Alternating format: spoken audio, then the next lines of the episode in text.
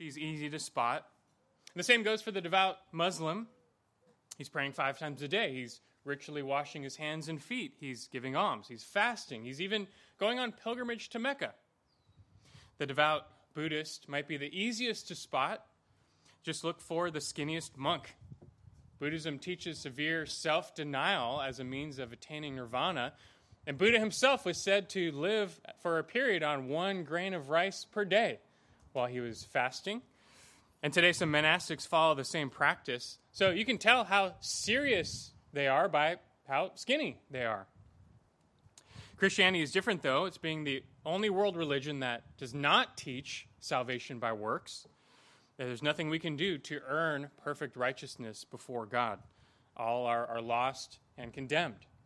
But perfect righteousness can be found. It's something you can receive as a gift from God by His grace. Salvation is granted by grace, and it's received through faith alone. That faith in Christ, the Savior, can save you. And so the measure of the true Christian then is faith. And likewise, Christian maturity is measured by faith. But the thing about faith, though, is that it's invisible. It resides in the heart. You can't see it. And so just walking down the street, you, you couldn't necessarily tell who has true faith and who doesn't. Even coming to church, looking around, you, you don't necessarily know who here has true faith, who doesn't. So, how do you know then? How do you identify true faith? How do you know if you yourself even have true faith? Well, the answer in large part is by word and deed, by how you live. Don't get the impression that just because we're saved by grace through faith apart from works, that our works don't matter, and that how we live is irrelevant. It's true that righteous living does not contribute to our salvation in any way. But righteous living should be the consequence of our salvation. And So that therefore you should be able to spot the serious or devout Christian by his, his deeds, his actions, his speech, his words, which bear reflection of the faith in his heart. And we read this morning the Sermon on the Mount, the end of it, and Christ himself made this distinction clear right before that. He, he told us how to identify false teachers, false believers. Outwardly, they're going to look like sheep. But he said, inwardly, they're ravenous wolves. So, how do you tell them apart? Well, he said, you'll know them by their fruits. Good trees are, are going to bear good fruit, and bad trees are going to bear bad fruit. And what comes out of their lives in word and deed tells you what's in their heart, whether true saving faith resides there or not. Is there, is there any evidence? Now, we all are imperfect and fall short, but is there any evidence of newness in the heart. Living righteously doesn't make you a disciple of Jesus Christ. You're made a disciple by faith in him alone, but, but consequently, living righteously, being, being a doer of the word, is, is one of the main things that reveals you to be a disciple. You know, as the half brother of Jesus, James, who made this distinction crystal clear. You know, James 1:22, he says, "But prove yourselves doers of the word, and not merely hearers who delude themselves. And salvation comes by hearing and then by believing, yes, but if that, if that faith is genuine, it will transform you on the inside and then turn you into a doer. But if you're someone who just hears only and, and you never do, it just shows you're deluded. Your, your faith is not genuine. Your actions matter, your speech matters. James says in James 1:26, if anyone thinks himself to be religious and yet does not bridle his tongue, but deceives his own heart, this man's religion is worthless. That's what James says. You know, the mouth speaks out of that which fills the heart. And so, if all that comes out of your mouth is evil or wicked or deceitful speech, what's that saying about what's in your heart and your supposed faith? So, in word and deed, in speech and action, we're expected to just give evidence of true faith. Like James says in James 2:14. What use is it, my brethren, if someone says he has faith, but he has no works? Can that faith save him? Now, he's not questioning can faith save. James knows faith can save. That's the only thing that can save is faith. But his question is can that faith save him? The, the type of faith that yields no works? The answer is no, because that's not true faith. That's not genuine faith. It's a phony faith. And all this point is made nowhere clearer than Ephesians 2 8 through 10. For by grace you've been saved through faith, and that not of yourselves, it's the gift of God, not as a result of works, that no one may boast. Then it says, For we are his workmanship, created in Christ Jesus for good works, which he has prepared beforehand that we would walk in them. You know, we're saved by grace apart from works, but note we are saved for good works. The true disciple will be known by faith, but that faith will show itself in word and deed. And so I trust and I hope you get the point. This, this faith works distinction absolutely cannot be lost on you as a Christian. Now, I'm laboring this point for two reasons.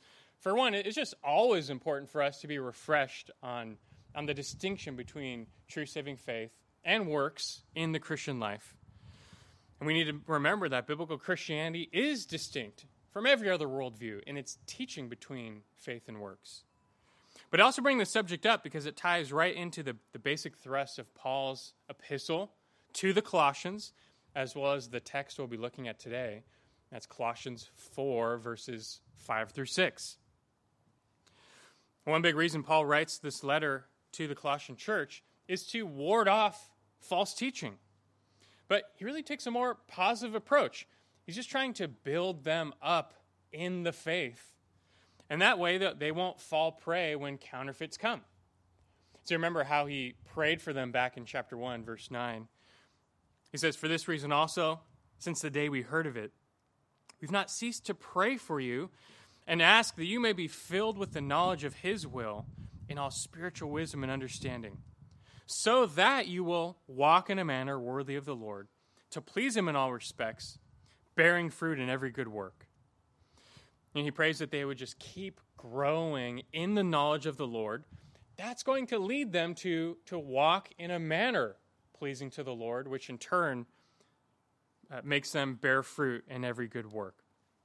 These Colossians were, were like little saplings. They were relatively young believers, and Paul just wants to see them send down deeper roots, grow a thicker trunk, produce stronger branches, then they will start yielding more mature fruit and they'll be strong enough to withstand any storm.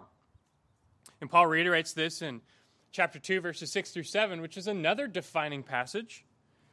He says, Therefore, as you have received Christ Jesus the Lord, so walk in him, having been firmly rooted, and now being built up in him and established in your faith, just as you were instructed, and overflowing with gratitude.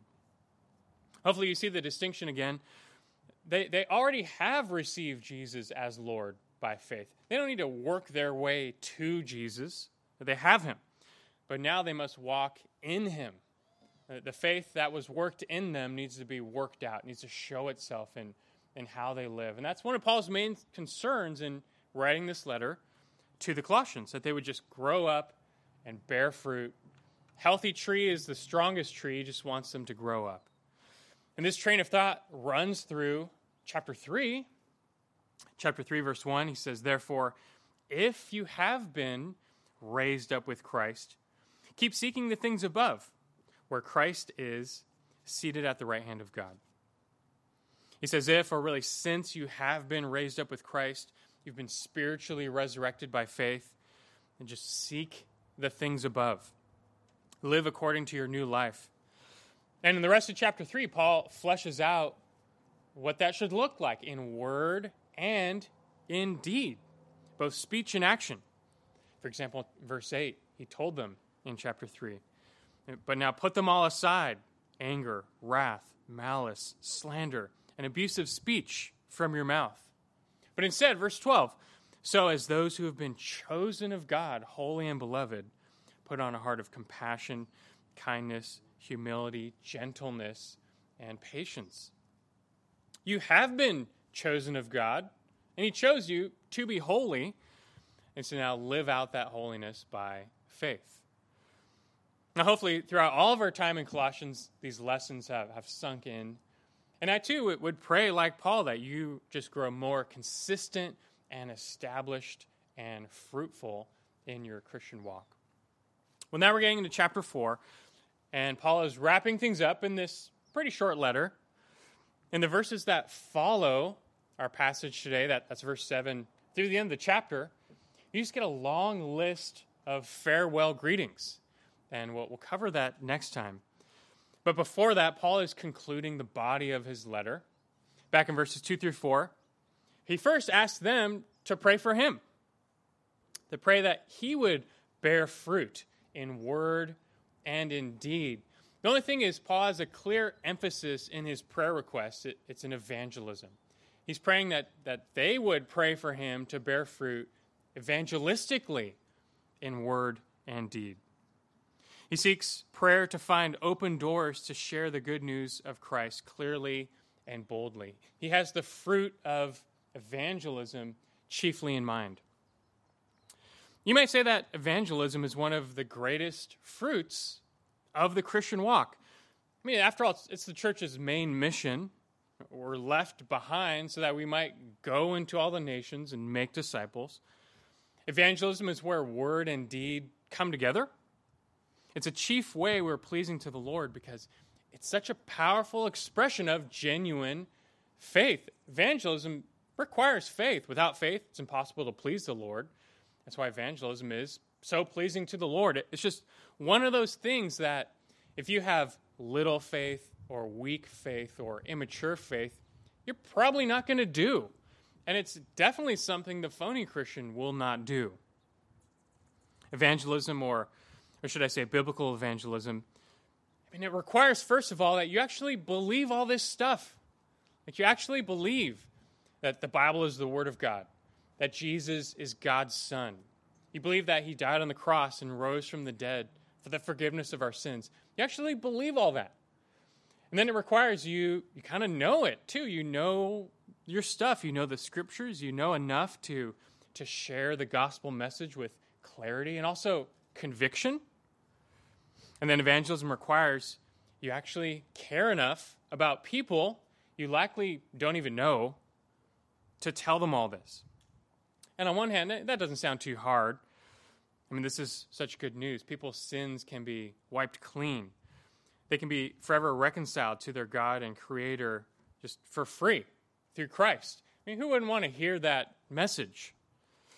Well, you know, sadly, it turns out a lot of people you know, there can be a cost to evangelism of scorn or mockery or ridicule, rejection, even persecution.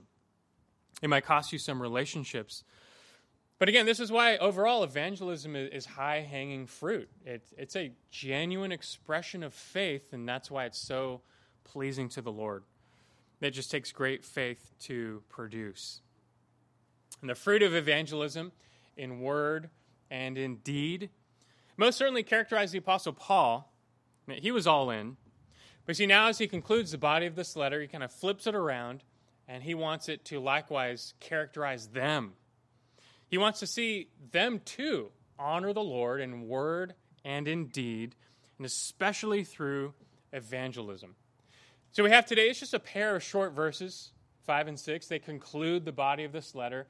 They're not complicated but they provide worthwhile admonitions because we too need to be conducting ourselves rightly in word and deed as a consequence of our faith, and especially when it comes to how we live in the world, how we conduct ourselves among outsiders. So, we're just going to cover these final two direct in- instructions in Colossians on how to bear fruit. How to bear fruit. First, how to bear fruit in deed or in action, how to bear fruit in deed. Now look at verse 5. He says, Conduct yourselves with wisdom toward outsiders, making the most of the opportunity. The first thing to observe here is the object. The subject is the same it's believers. He's still talking to the church now, he's talking to believers, giving them a really a couple of final instructions before he finishes the letter. But there's a special object to take into consideration, namely outsiders. He doesn't just want them to live wisely, but to live wisely toward outsiders. How they live in the world is, is clearly in view here. Outsiders literally refers to those who are without, as opposed to those who are within or, or on the inside. It's talking about people outside the church, non Christians, non believers.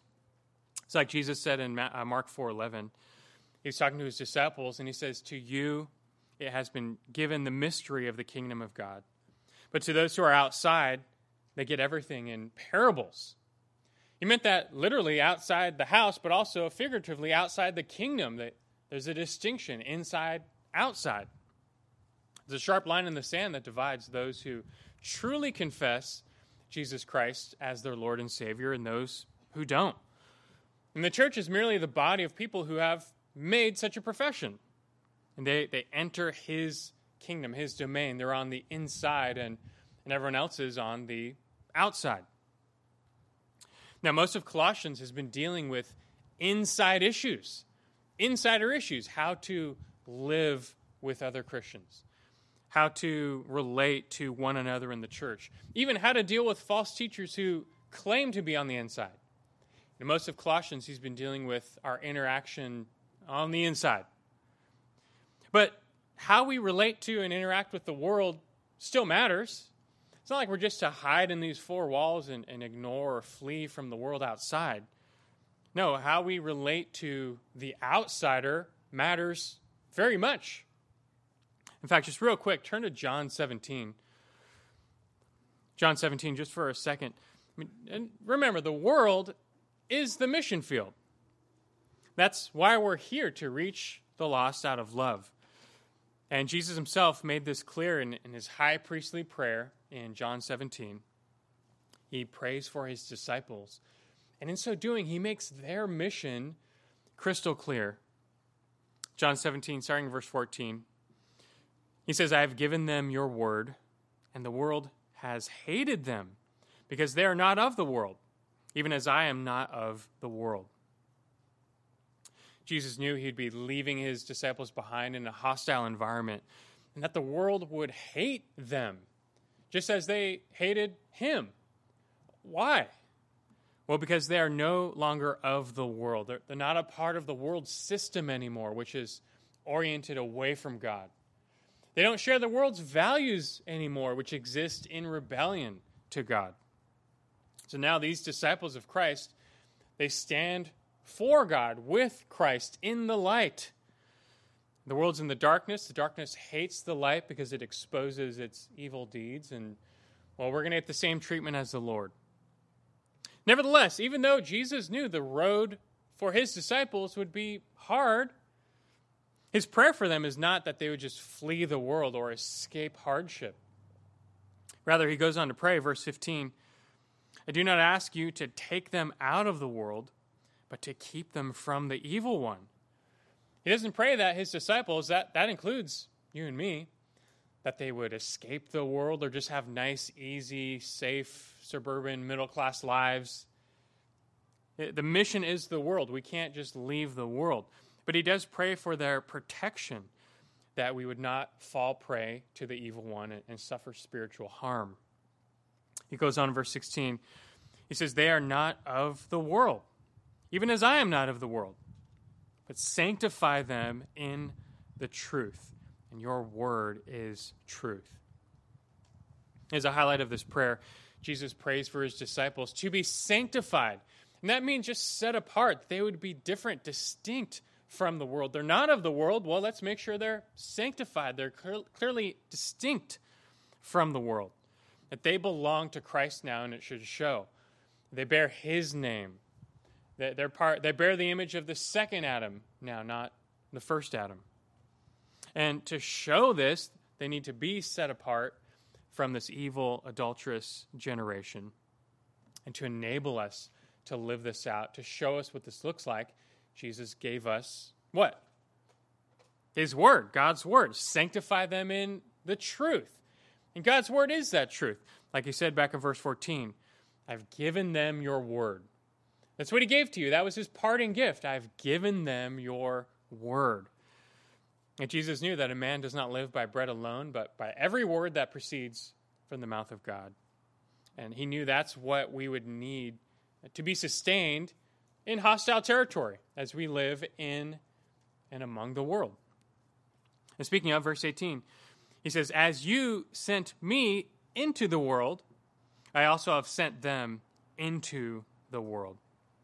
You know, we were left behind primarily for this purpose to reach the world, to go into the world and make disciples of all the nations. We're to preach the same word of God, to see others receive the same transformation, to likewise be transferred from, like we learn in Colossians 1, the domain of darkness into the kingdom of his beloved Son. And so this, this must be on our mind always, our mission, how we live among outsiders in the world, but not of the world, as I'm sure you've heard it said. Keep that in the front of your mind as you go to work, as you live your life. We have a mission here. All right, now go back to Colossians 4. You know, as a church, we're not called to shun outsiders, to avoid them, to forget them. We're not even called to judge them per se. 1 Corinthians 5:12. And Paul says, "For what have I to do with judging outsiders? Do you not judge those who are within the church? But those who are outside, God judges. I mean, God will deal with the world, He'll render justice in His perfect timing. We leave that to Him. Our mission as the church is not, not to judge the world, God will take care of all things. Our mission is to witness and to spread the good news to all. And to do that, we just have to live in and among outsiders. All right, so all this being the case, Paul's big concern here is that these Colossian Christians would then conduct themselves rightly. You see that verse 5? He doesn't say avoid outsiders. He says conduct yourselves with wisdom toward outsiders. That's the main message. Conduct yourselves with wisdom toward outsiders. Literally, it just says walk in wisdom. We're to make God's wisdom the compass by which we navigate living in this world. You know, if you recall, wisdom has been a big theme in Colossians. And back in chapter 1, verse 9, he prayed that, that God would fill them with the knowledge of his will in all spiritual wisdom. And back in Colossians 1.28, Paul mentioned how he uh, proclaims Christ and he aims to instruct every person in wisdom that he might present every person complete in Christ. What is this wisdom he's talking about? It's really just Christ and, and the mystery of his gospel. Don't forget, chapter 2, verse 3, that in Christ are hidden all the treasures of wisdom and knowledge. And in chapter 3, verse 16, as, as we let the word of Christ richly dwell within us, is going to lead us to be speaking to and admonishing one another with all wisdom. So we find this, this wisdom pops up all over Colossians. Wisdom is the spiritual insight that connects our, our right knowing to our right doing. You really don't have a chance of living in a manner that, that pleases God and blesses you apart from this divine wisdom. Now, we can say a lot of, of what it means to walk wisely in general. You can read the whole book of Proverbs to learn more on that. But I believe there's a clear evangelistic emphasis in this admonition because, because of what Paul says at the end of the verse. Look again at verse, verse 5. You know, conduct yourselves with wisdom toward outsiders, making the most of every opportunity.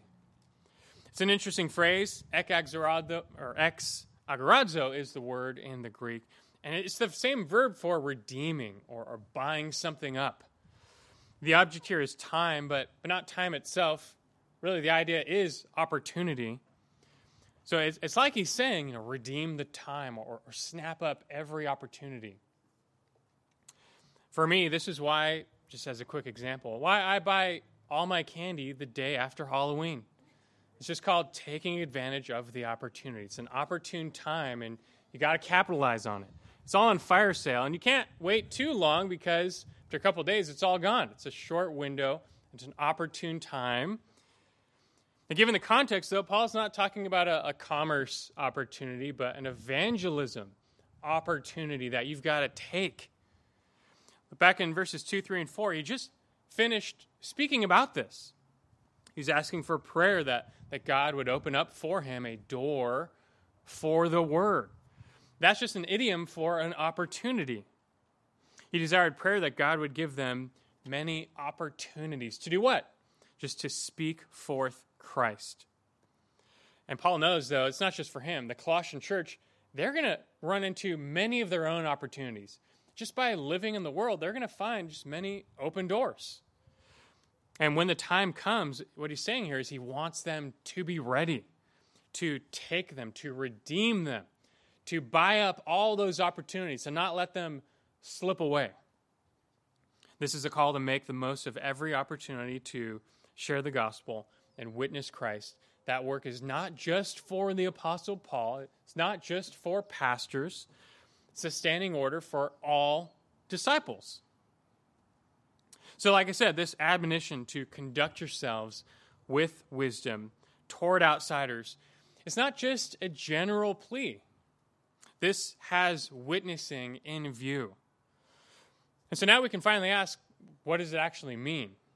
You know, what, what does it mean to walk wisely uh, toward outsiders with, with witnessing in mind? What does, that, what does that look like then? Well, let me suggest that for one, this involves being shrewd, prudent, and discerning.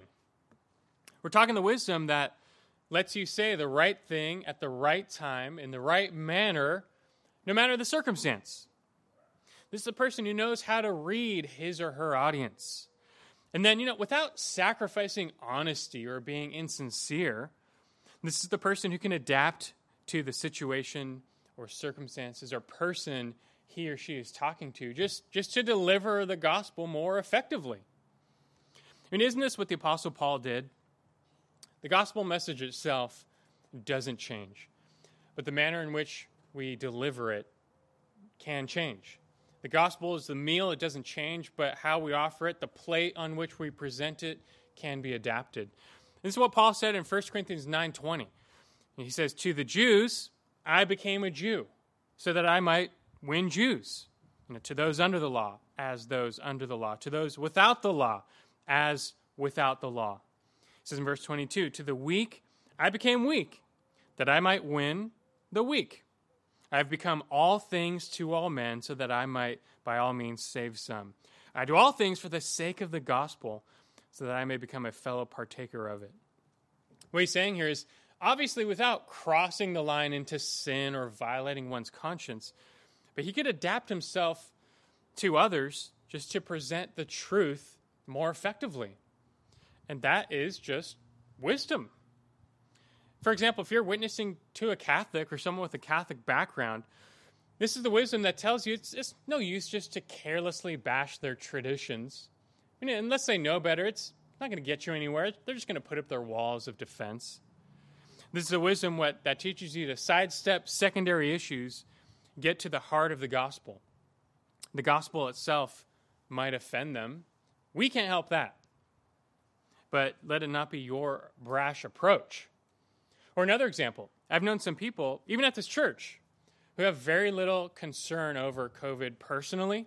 They're not so, so, uh, so worried about the disease, but, but they've still limited themselves and even quarantined themselves just for the sake of their witness before their unbelieving family members. And look, wise actions like this keep open doors for the gospel open. You don't want to needlessly close doors by your, your foolish actions. And so, first, just seek the wisdom that enables you to discern how to approach and reach whoever you're talking to. But you know, there's a second key dimension to this wisdom, this wisdom and how we live before the outsider. A second dimension to this wisdom, it also involves being holy or moral or upright. Don't forget that biblical wisdom is not merely intellectual. Right? To the world, the wise man is just the smartest man. The wise man is the one who possesses the most knowledge. That's how the world thinks of wisdom. But biblically, you could be the smartest person on the planet. But if you live wickedly, the Bible says you're still a fool. The true wise person is the one who's filled with the knowledge of God, but then also obeys it and lives it out. This is a thrust of what Paul said in the parallel, Ephesians 5. He says, Ephesians 5.15, Therefore be careful how you walk, not as unwise men, but as wise, making the most of your time, because the days are evil. He says, So then do not be foolish, but understand what the will of the Lord is. The instruction is very similar, but in the context of Ephesians 5, it's very clear he's talking morally. He says, verse 7 Don't be partakers with outsiders. You formerly were darkness, now you're light. Walk in the light. He tells them, Don't participate in unfruitful deeds of darkness. So we find then that this walking wisely before outsiders involves living above reproach. You're just free from the stain of evil or hypocrisy. There's always going to be people who reject the gospel. I just don't want my character to be the main reason they reject the gospel. I don't want to give the outsider a convenient excuse not to believe because of how I live. And you likewise should have just nothing to do with behavior that discredits or brings shame to the gospel. I mean, how can you lead people into the light of Christ if you're walking in the darkness? Who would believe you? Who would want to follow you? You kind of lose all of your credibility. You're giving them, at least in their mind, a good reason not to believe, and far be it from us to do that. Instead, like 1 Peter 2:12 says, keep your behavior excellent among the Gentiles, so that in the thing in which they slander you as evildoers, they may, because of your good deeds, as they observe them, glorify God in the day of visitation. And Peter likewise has witnessing in mind when he writes that. Even as you're slandered as an evildoer, just for God's righteousness, just keep going, stay above reproach, keep walking the walk, let your light shine. That is wise living. And in God's providence, He will use that witness to save some to convict some to repent and believe, leading them to glorify God on the day of visitation. This is the wise conduct God expects from our lives. He will use all of it for our good, but even some to, to lead to the salvation of others. Again, just think do you want your actions to be the reason someone gives for why they refuse to believe? Or do you want your actions to be the reason someone gives for why they, they can't help but believe? So walk wisely toward outsiders. That's how you can bear fruit indeed. Now we need to keep going and finish up here. Verse 6, we find a second how to as we live in the world how to bear fruit in word.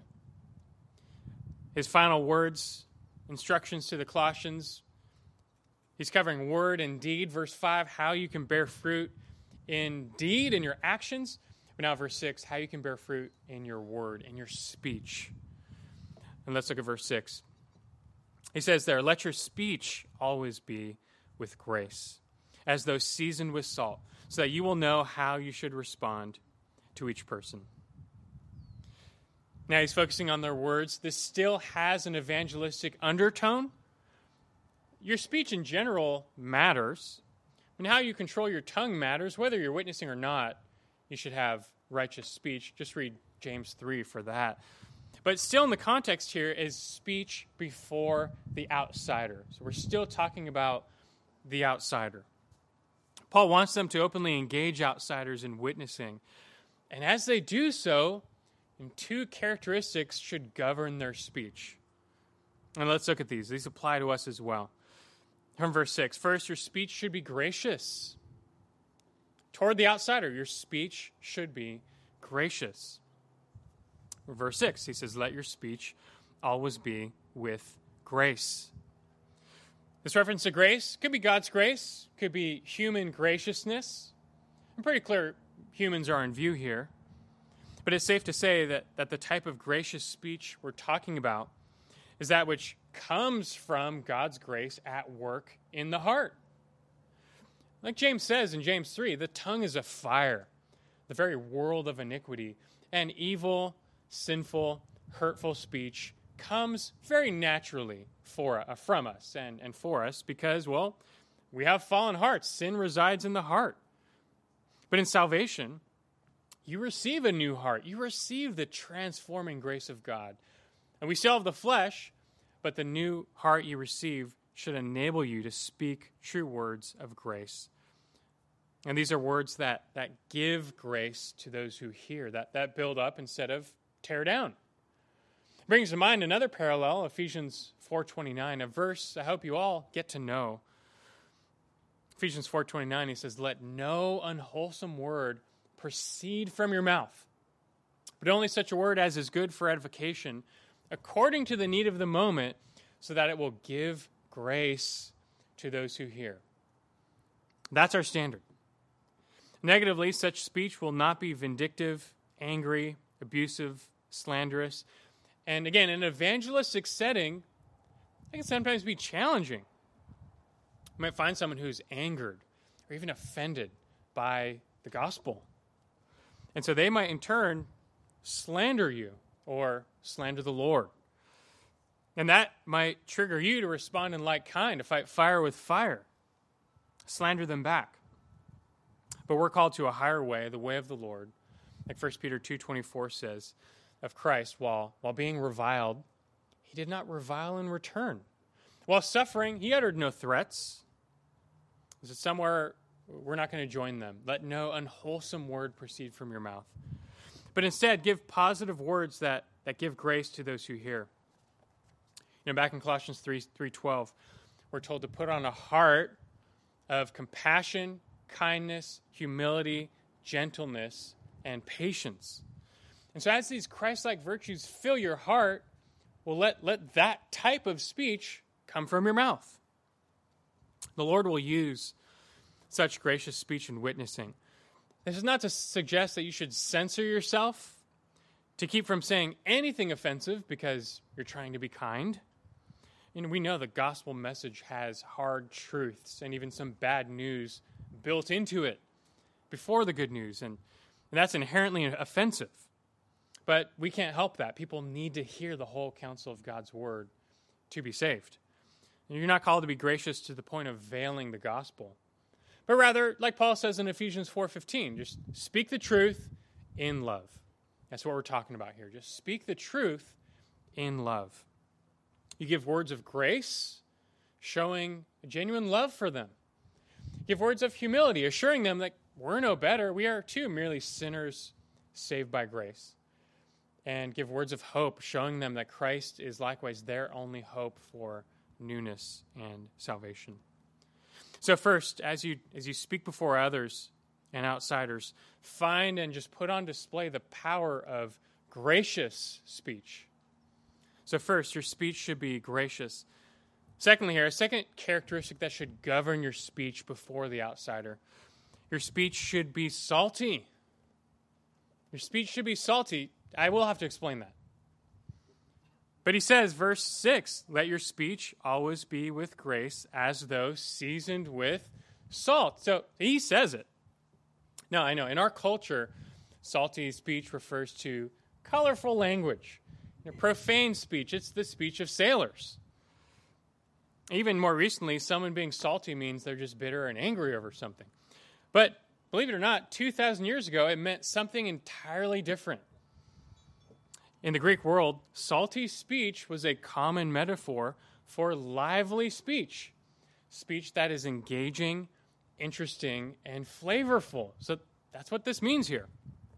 Salt was a precious commodity in the ancient world for two reasons. One was its preservative power. That's what Jesus was getting at when he says the church is to be the salt of the earth. We are to preserve righteousness on the earth. But the second reason salt was so valuable was it, it just adds flavor. To things that are just bland and tasteless, salt adds flavor. And that's clearly what Paul is talking about here as he mentions the word seasoned with salt. He's talking about the flavor aspect of, of salt. If you ever had canned soup from the market, it's loaded with sodium for taste. And if you ever get like the healthy version, the low sodium, you find it's also pretty low on taste. And you'll probably just add your own salt. But this metaphor for speech that is seasoned with salt. So it's meant to communicate speech that is not boring, not bland, but interesting and appealing. It was used of speech that was witty, clever, even humorous. This speech that is not to be ignored or tuned out. And listen, this is part of wisdom when you're witnessing the gospel. The gospel is not boring. The gospel message is, is rich, it's enthralling, it's powerful. The only problem is some people are boring. Or maybe not just boring, they, that when they communicate the gospel, they just have zero passion. They communicate zero interest in what they're saying. But who's going to be moved by that? I mean, I think we all had that high school teacher that was just so utterly boring that we just tuned him or her out. I mean, they're up there communicating that, that they have zero interest in the things they're teaching. So, like, why should we have any interest in the things you're teaching? We're just not going to listen. But you can see how devastating that would be in evangelism. You need to be engaging. One way to do this is with word pictures or illustrations. It's where you're just relating God's truth to common life. If you don't like the sound of this, well, you probably don't like the teaching of Jesus because he was a master of this type of salty speech. Jesus was extremely engaging. How did he teach and communicate rich theological truth? It was not often through jargon, most often through illustration. Just read the teaching of Jesus. How, what's he talking about? Mostly talking about things like salt and fire, sheep, shepherds, wolves, trees, flowers, mountains, bushes, towers, boats, fish, fishermen. Like the list goes on. He's just taking common life and relating it to spiritual truth. There's a reason why his teaching captivates people the world over and, and still does. It was seasoned with salt. That's what it means, and we should aim for the same. And to be clear, we're not advocating a type of clever speech that's void of gospel truth. That's what Paul warned against in 1 Corinthians 2, where he told them that I did not come to you in cleverness of speech, but I determined to know nothing among you but Jesus Christ and Him crucified. There are some preachers today, and especially the ones you see on social media, that they've taken this type of clever speech a bit too far and they've left the gospel out. I mean, they're trying so hard to be clever and engaging. Watch out. And they're trying so hard to be entertaining and keep people's attention, but they feel the only way they can do that is by leaving out doctrine and hard truth and the gospel itself. I mean, some of these prosperity preachers or megachurch preachers, they are extremely engaging public speakers. They're easy to listen to. Sometimes you might say even fun to listen to. They're, they're wordsmiths, they know how to speak. But it's all in vain if you vacate the gospel. Instead, use this skill of engaging speech to show instead the greater glory of the gospel and to speak the full counsel of God's word. One way you can improve in this is to be prepared.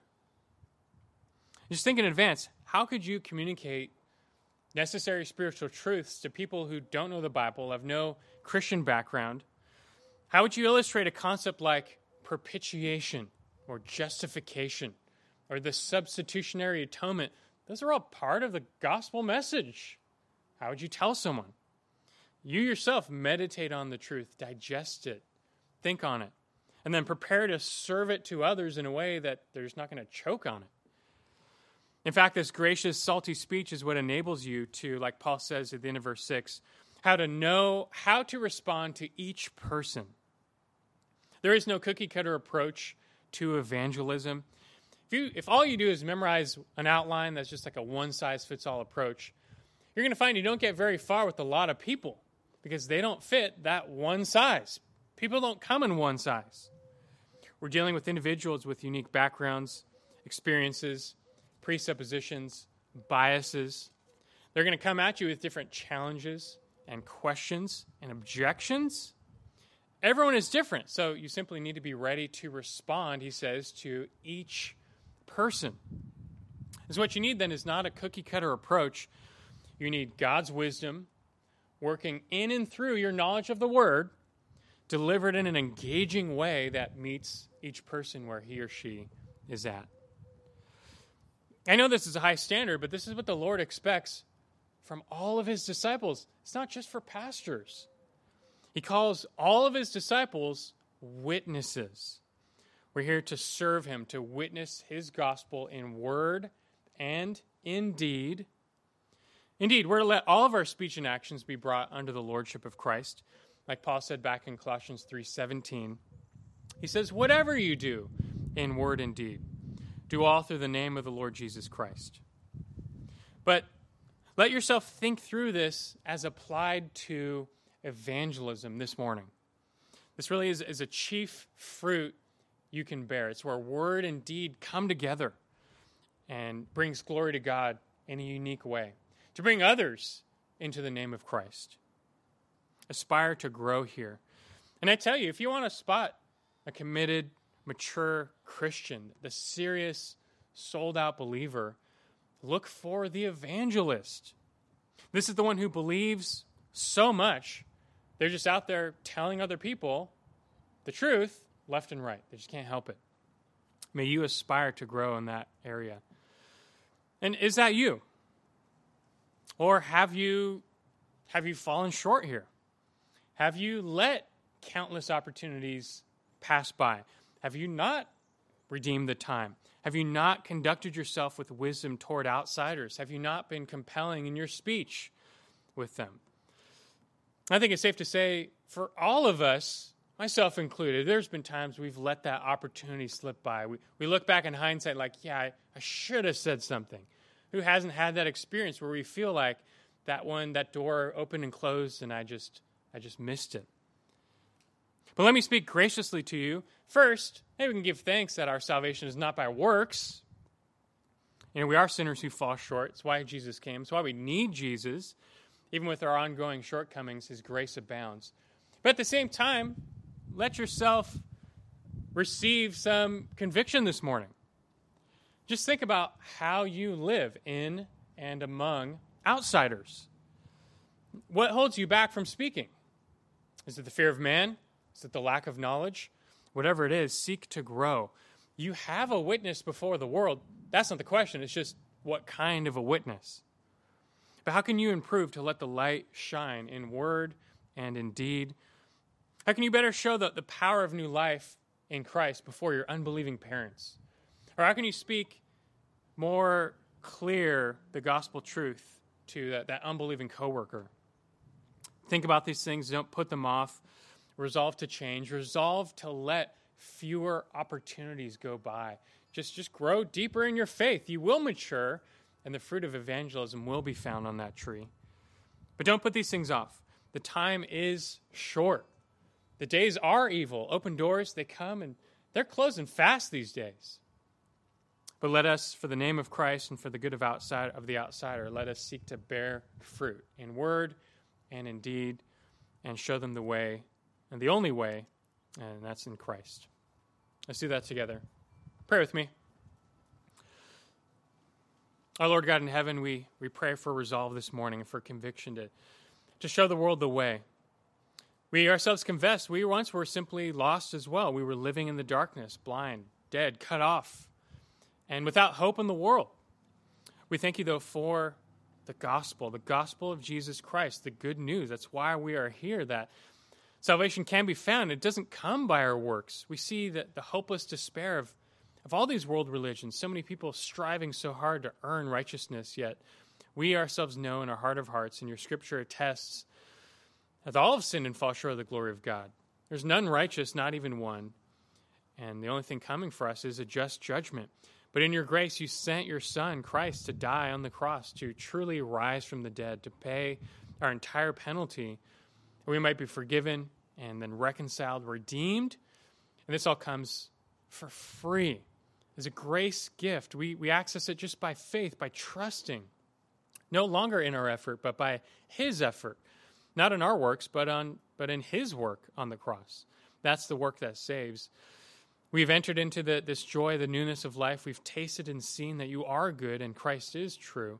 We have found the way, the truth, and the life in Christ. We thank you for that. And Lord, convict us, though, to not, uh, to not stop there, but to tell others, just to let the light of Christ shine to those around us. And convict us to be a people who's not silent, who are not merely hearers, but doers, and, and convict us to bear that fruit of evangelism. That, that's, that is most certainly the only hope for our world and our culture. Uh, we, we certainly can expect nothing to change if we don't open our mouths and sit idly by. So help us. We trust your will in it, but may we simply be found faithful in word and in deed. In Christ's name we pray. Amen.